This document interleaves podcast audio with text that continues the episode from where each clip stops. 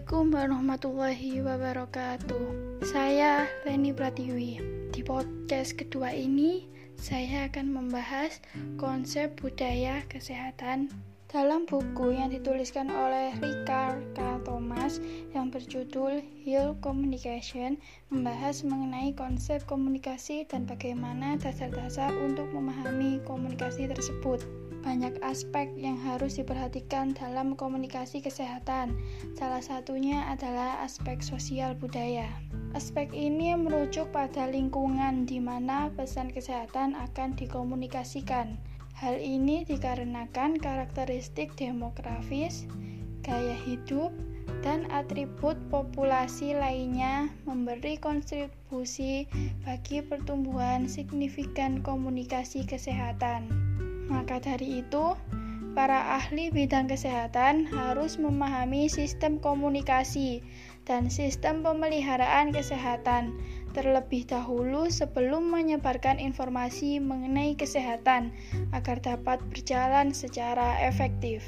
Dalam memahami sistem kesehatan dan sistem pemeliharaan kesehatan dapat melalui konteks sosial budaya dari masyarakat itu sendiri. Hal yang menjadi tolak ukur dalam sistem kesehatan yaitu struktur sosial dan juga nilai-nilai budaya dari masyarakat sekitar.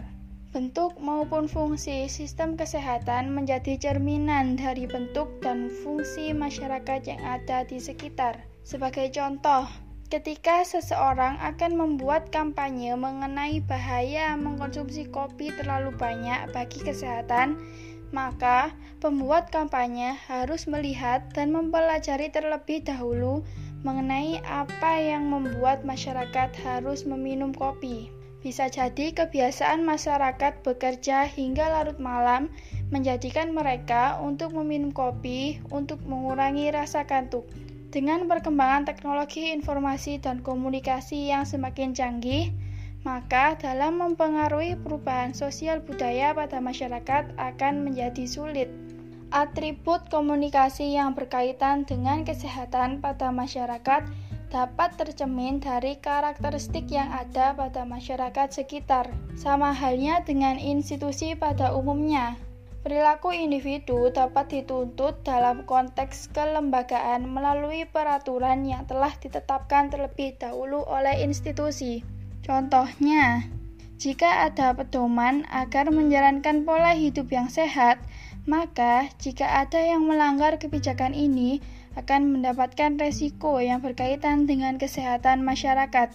Pedoman seperti ini biasanya disebut dalam bentuk perintah dokter yang diberikan kepada pasien. Setiap individu bebas memilih apakah akan mengikuti pedoman tersebut atau akan mengabaikan pedoman tersebut. Tetapi, harus ada pemaksaan yang bertujuan agar masyarakat mau menjalani kehidupan yang sehat. Pemaksaan ini berupa persyaratan tertentu yang ditinjau oleh lembaga kesehatan dari berbagai macam peraturan hukum, sehingga semua individu diminta untuk memperoleh imunisasi bagi anak-anak. Pengguna narkoba harus dimasukkan ke rehabilitas, dan para penderita penyakit menular harus diisolasi dari masyarakat lain yang ada di sekitarnya. Indonesia yang terdiri dari beragam etnis tentu memiliki banyak budaya dalam masyarakatnya. Terkadang, budaya suatu etnis dengan etnis yang lain dapat berbeda jauh.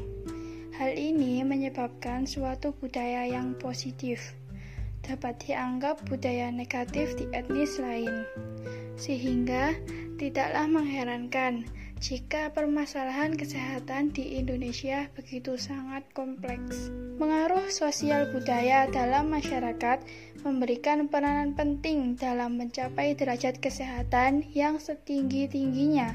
Perkembangan sosial budaya dalam masyarakat merupakan suatu tanda bahwa masyarakat dalam suatu daerah tersebut telah mengalami suatu perubahan dalam proses berpikir. Perubahan sosial dan budaya bisa memberikan dampak positif maupun negatif. Hubungan antara budaya dan kesehatan sangatlah erat hubungannya. Sebagai salah satu contoh suatu masyarakat desa yang sederhana dapat bertahan dengan cara pengobatan tertentu sesuai dengan tradisi mereka.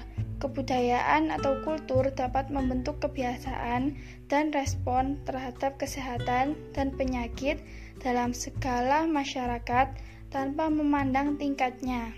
Karena itulah, penting bagi tenaga kesehatan untuk tidak hanya mempromosikan kesehatan, tapi juga membuat mereka mengerti tentang proses terjadinya suatu penyakit. Sekian, terima kasih. Wassalamualaikum warahmatullahi wabarakatuh.